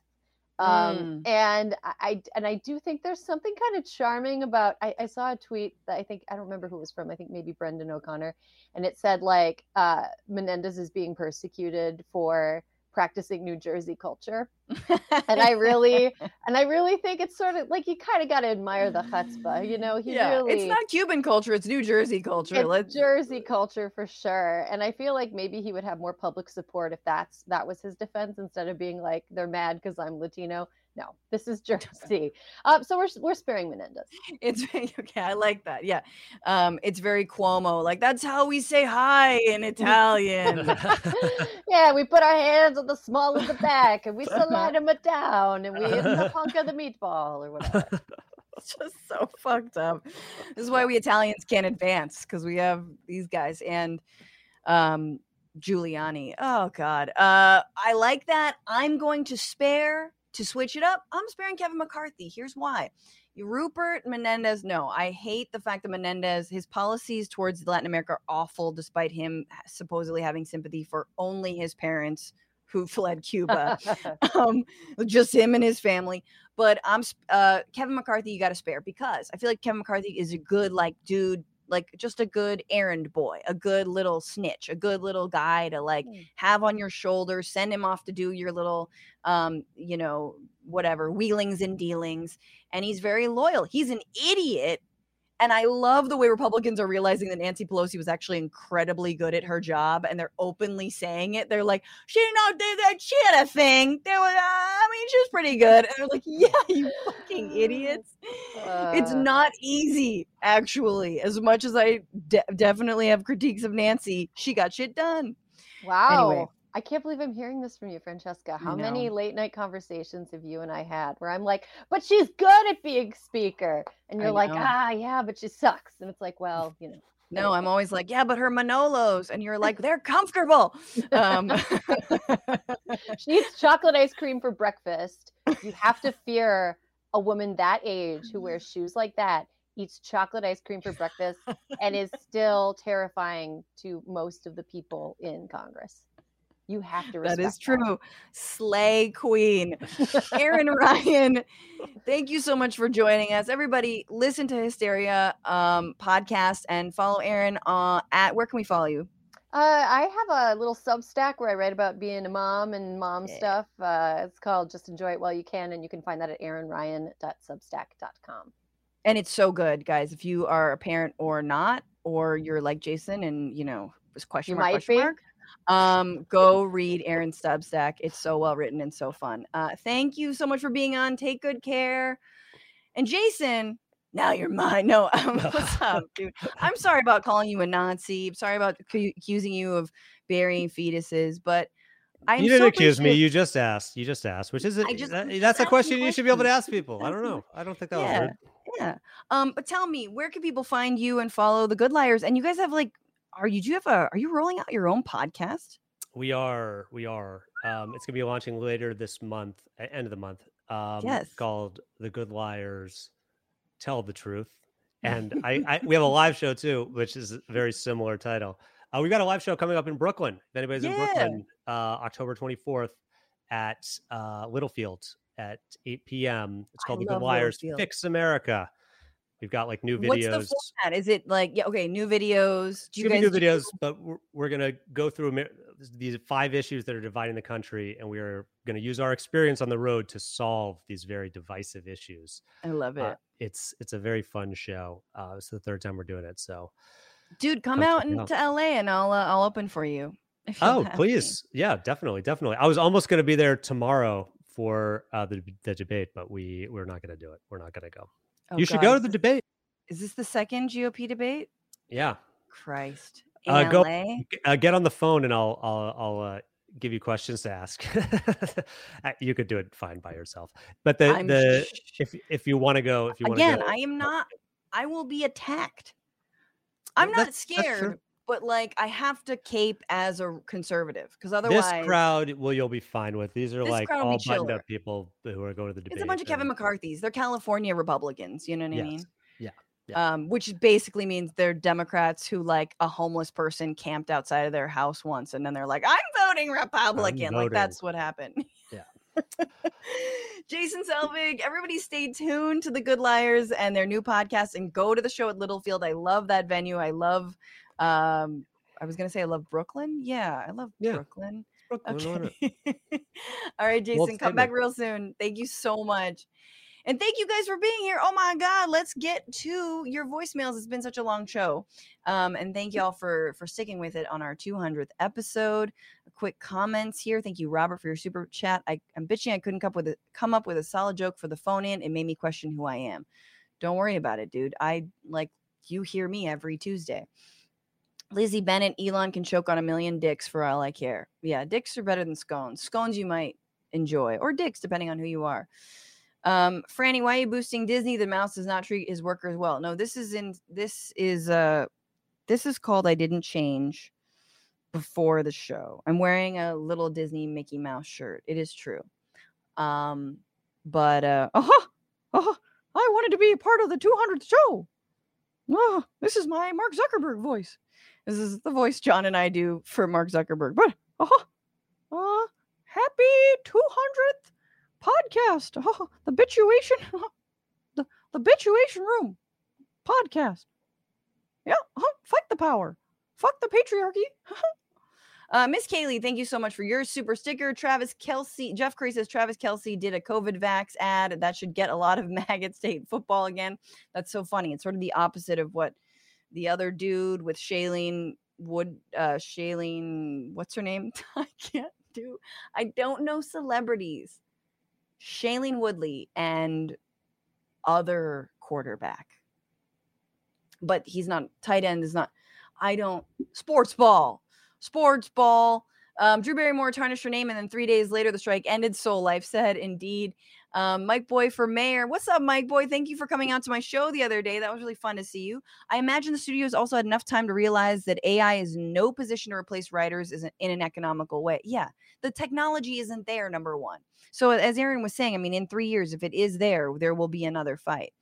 Donald James says, I don't care about Cassidy. If she wants to admit things and possible crimes against her, so be it, but I don't care. Yeah, I mean, look, I just think it's really funny that your go to move when you think you're about to steal an election is committing another crime. Like when you, it's like when you successfully get away with murder, do you just like murder somebody else in celebration of the? That's pretty much the Trump administration. That's that's what they do. Vitingale, thank you so much for being a member on YouTube. Says my body, my choice. Trans rights are human rights. Show your mod some love. Vitingale, thank you uh, uh, so much. And um, I, I've weighed in on the TYT mod stuff, obviously, and you guys know where I stand when it comes to trans athletes um, and all of that stuff. I share very little with some of the hosts over there. Uh, Anyway, um, thank you so much for all of your your comments. Camperman 5000, if God was pro life, there wouldn't be death. Indeed. Or like, you know, the plan, God's plan wouldn't be for, again, people to die of starvation or without health care. Zero PE, happy 200 friend. I was happy to call in. That's right. Let's get to it, guys. Let's just get to it. I want to, this is going to be a whole thing, but let's listen. The next portion will be listening to people's calls. So get ready. And here we go. Hey, Franny for Fanny. It's Rachel, uh, Rachel Atwood, who's been haunting your YouTube chat as of late. I've been a fan for a while, or to say Fran, uh-huh, uh, since your news broke days, but only this year got back to a place in a time zone where watching live on the regular is at all reasonable or possible. Yeah, so uh, congrats on your bicentennial, babe. Uh, I've said it before, but will say again, uh, you're like the perfect mix of my childhood best friend and Margaret Cho. You scratch a bunch of very much needed itches. Oh, well, shit, that sounds really gross, but y- you know what I mean. Um, yeah, may our paths someday cross in mirth and joy. Thanks. Bye.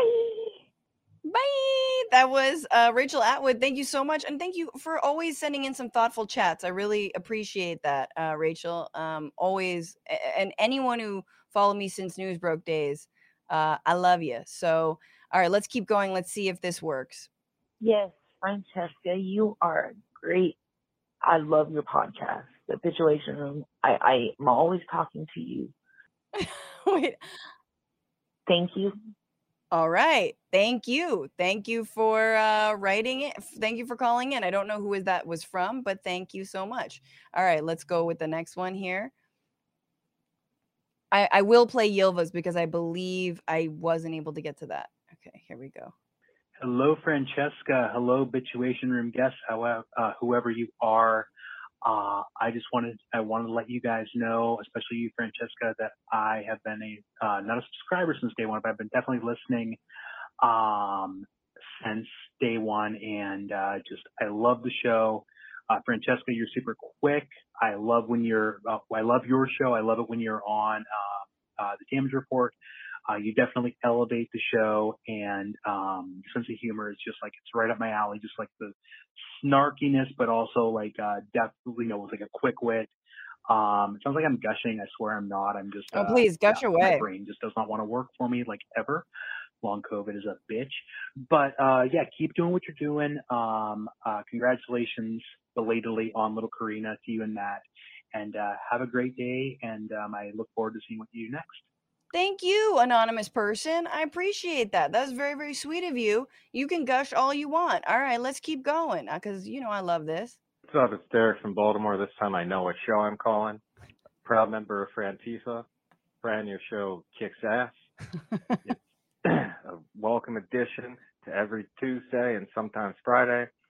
We appreciate your moral clarity. Appreciate your perspective that you bring. Appreciate your experience, especially in Latin America. And I appreciate your funny fucking friends and your beautiful fucking family. So thank you so much. Peace and love. 200 more at least. Fuck yeah. Second person to say 200 or more. Uh, wait, but Ylva was the first. I have to actually go back. Thank you so much, Derek. Really appreciate that. All right, let's keep going. What's up, Francesca and the mighty Frantifa? Double O here. Just wanted to congratulate you on your 200th episode. Been a viewer and Patreon supporter of yours since spring of 2021. I was there for your awesome show in Brooklyn. Hell yeah. So much fun to meet you, by the way. And I can't wait to see how you and the show grow from here. Congratulations again and break a leg at your upcoming gig in San Francisco. Bye bye. Bye bye. Thank you so much, Double O. Uh, I uh, really enjoyed meeting you as well. And thank you so much for reminding me to tell people that I'll be with Matt Lieb at the Punchline on Tuesday, uh, the 17th of October. So get tickets, 8 p.m. Tickets are selling. Fuck yeah, they're selling for jessicafiorentini.com or Live Nation or SF Punchline. Google it, Matt Lieb, my name, and you can see us. All right, let's keep going. I love this. I'm loving this. hey, Francesca. This is Duncan Sheik calling. Um, longtime fan of your comedy and uh, your politics and your Okay, by the way, this this person's name is Duncan Sheik. If you don't know who that is, you will. podcast and your YouTube show. Um, and uh, I know you're like sort of vaguely a musical theater fan. Um, I'm the person who wrote the music for Spring Awakening. I know you said you wanted to go see Book of Mormon and Wicked, but I think there are better shows um, you could Not come biased. see. So you know, if you're ever in New York, hit me up uh, with you and your uh, your man, um, and I'll and I'll take you to some good theater. Um, and congrats on your um, new baby. Uh, I have a five-year-old daughter, and it's it's the best thing ever, as I'm sure you know. Um, all right, have a have a lovely week. Bye. Duncan Sheik, thank you so much. And uh, oh my God, no big deal. But the Frantifa is talented as shit. Wrote the music to Spring Awakening and is Duncan Sheik. You guys, if you don't know Duncan Sheik, he is a singer songwriter. I bought your album, dude, when I was like whatever, 15 or whatnot. When your single came out, when your song Barely Breathing. You guys know that song? I'm not going to sing it horribly. I'm going to sing it. Cause I am barely breathing. I am swimming in my imagining you care. And I can't stand here waiting. Um, hmm, hmm, hmm, Duncan, don't hate me, don't hate me, cause I don't remember the lyrics to your song. But I'm thinking it over eh, anyway. Yeah, yeah, yeah. Ah, I know you. I know your fucking music, the song. I bought your album, and I'm sorry I butchered your song. Um, that is so cool. That is very, very exciting. Um, all right. And next, there's only a few more of these guys. Don't worry. Hey, Franny. Uh, I love you, but uh, we got to stop uh, clapping for AOC. Let's let's not fall for her propaganda. She's at the end of the day, she's a right wing asshole, sellout, Tom, you name it. Um, don't Okay, we got some pol- polemic stuff. Someone someone's calling AOC a sellout right winger. I don't know if this ends with a heel turn because I have not vetted all of these. I know you're wondering why, but we'll see. give her any class. Remember, as soon as Biden uh, launched his uh, reelection campaign, she endorsed him right away. Let's let's not give A- let's not make it seem like AOC is like my Angela Angela Davis or some someone dope, Shirley Chisholm.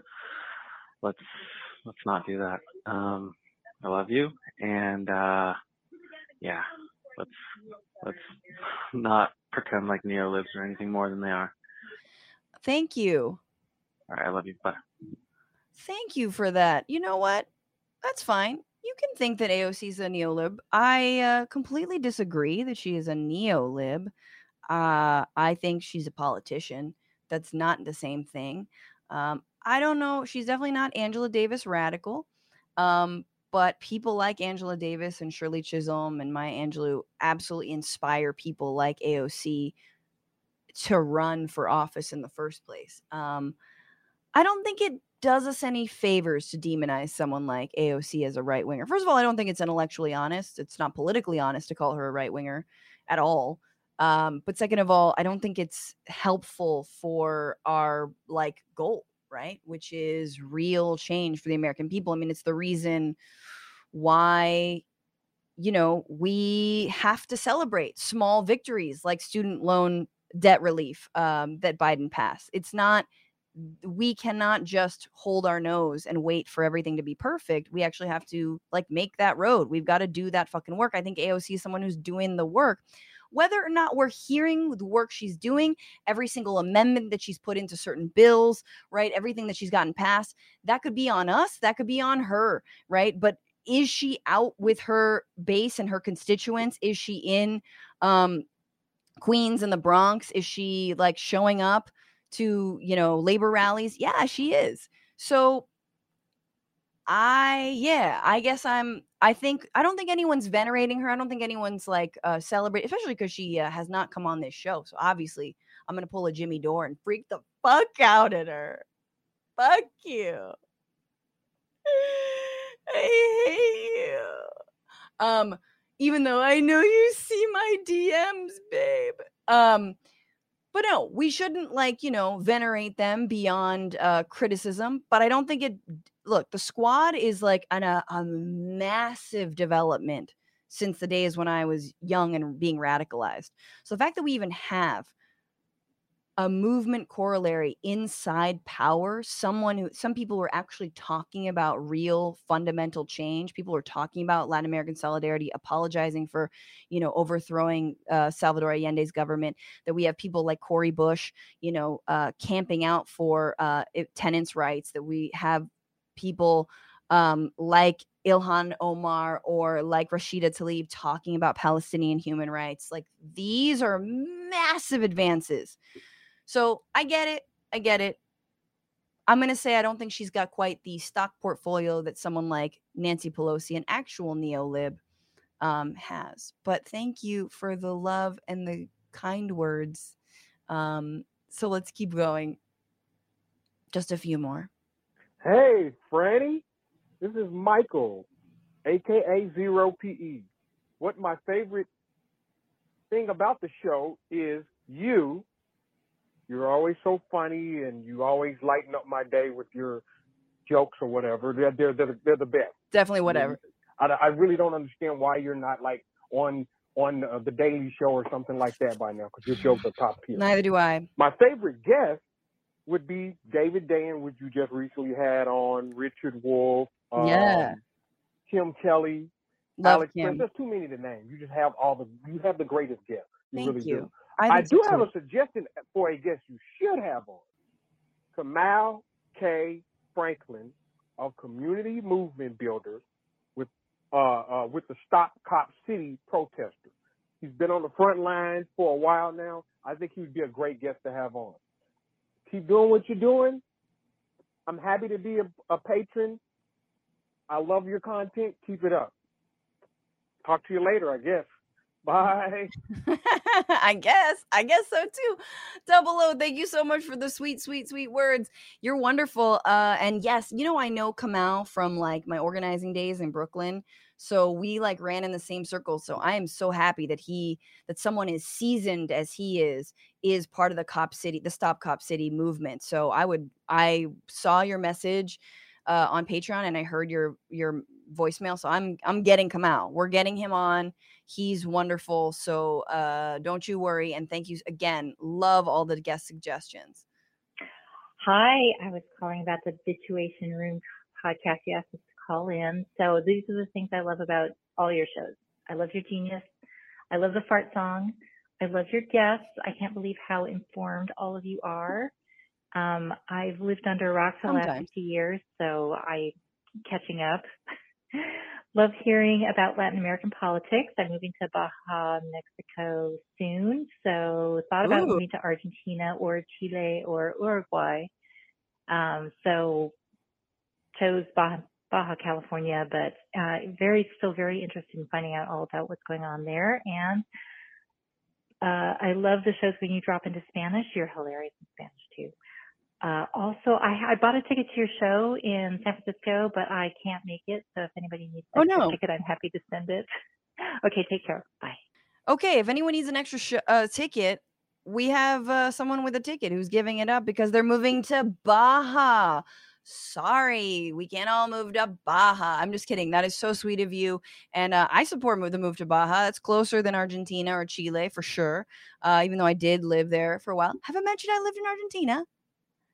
Anyway, um, invite me to the beach. Uh, let's fucking go. Hi, Franny. This is Cindy Perry from Electron Creations. I just signed up for your Patreon. Uh, I think it's about a month ago.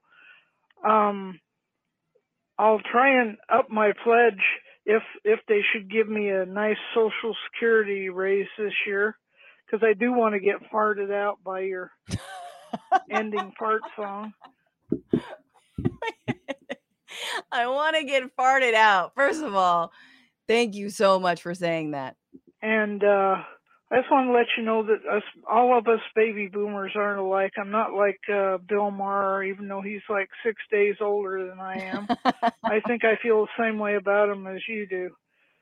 I've been a progressive since 1970 at the ripe old age of 14. Hell yeah. Um, I used to do the Vietnam moratorium sit-ins, Nice. etc., and and worked on the women's movement in the mid 70s. Yes. Franny, you're doing a fabulous job. I think if you were to have uh, anybody I'd like to see on, probably Ana Kasparian, maybe. I know you're teaching your daughter well, and, and she'll grow up to be a great progressive like you are, hopefully. Oh, And uh, she goes into a future that I won't that I won't be able to see. And another thing I wanted to say is uh, more from that little rebel Greta. I'd like to hear more from her. well, you enjoy your 200th uh, show. I'll be sure to be tuning in. Have a great weekend. Bye. Thank you. I love the music in the background. Um, that is so sweet of you. I I love that uh you are so generous, even though I understand living on Social Security, not easy. And thank you. And every time I think of a boomer, I will think of you and not Bill Maher.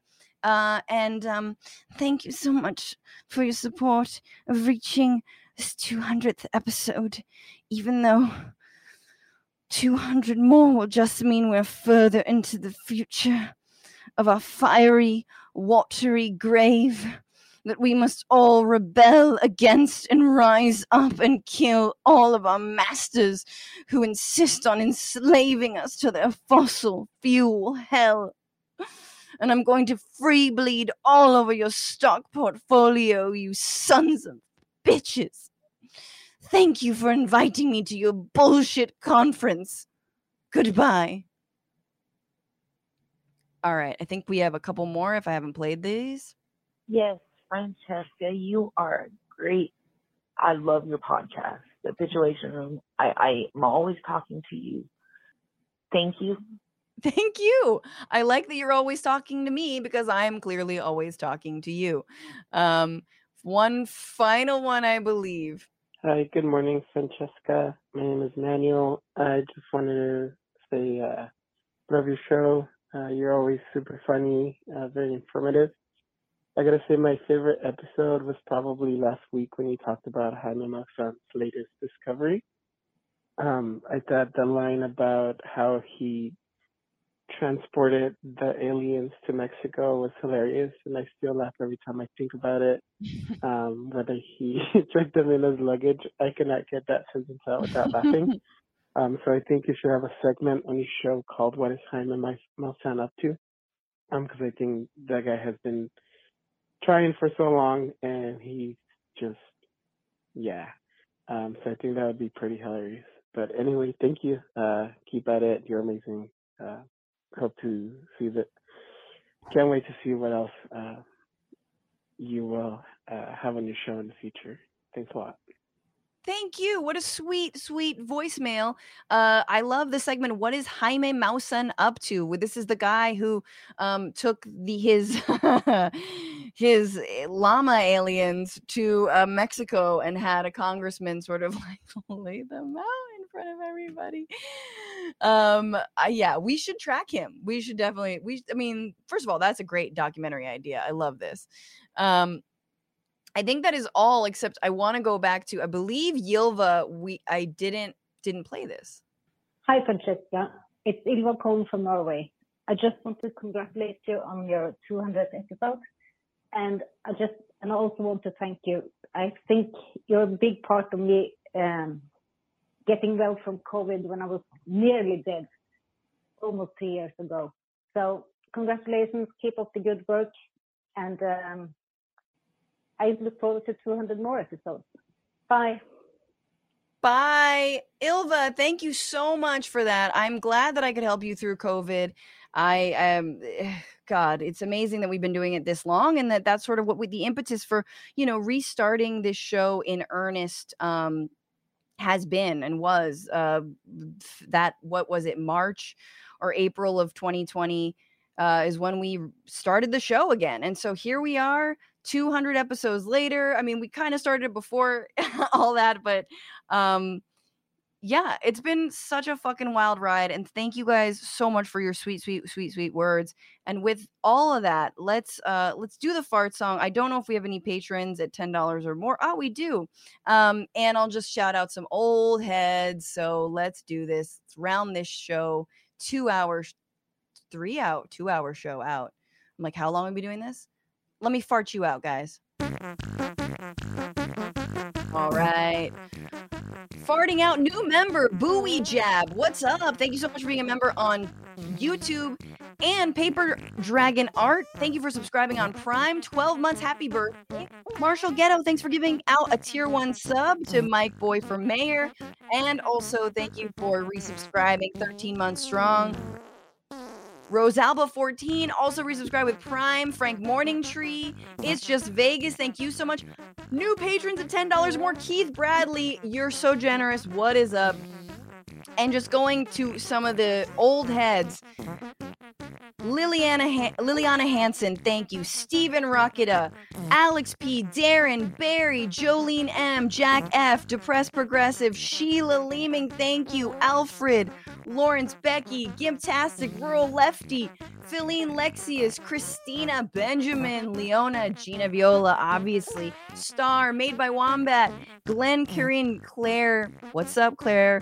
Um, Ray, Brennan, Jessica, Bianca, Michael M, Michael S, Rochelle V, John Winkler, thank you so much. Audra Williams, I realize I'm saying some people's last names and others I'm not, so docs at your leisure.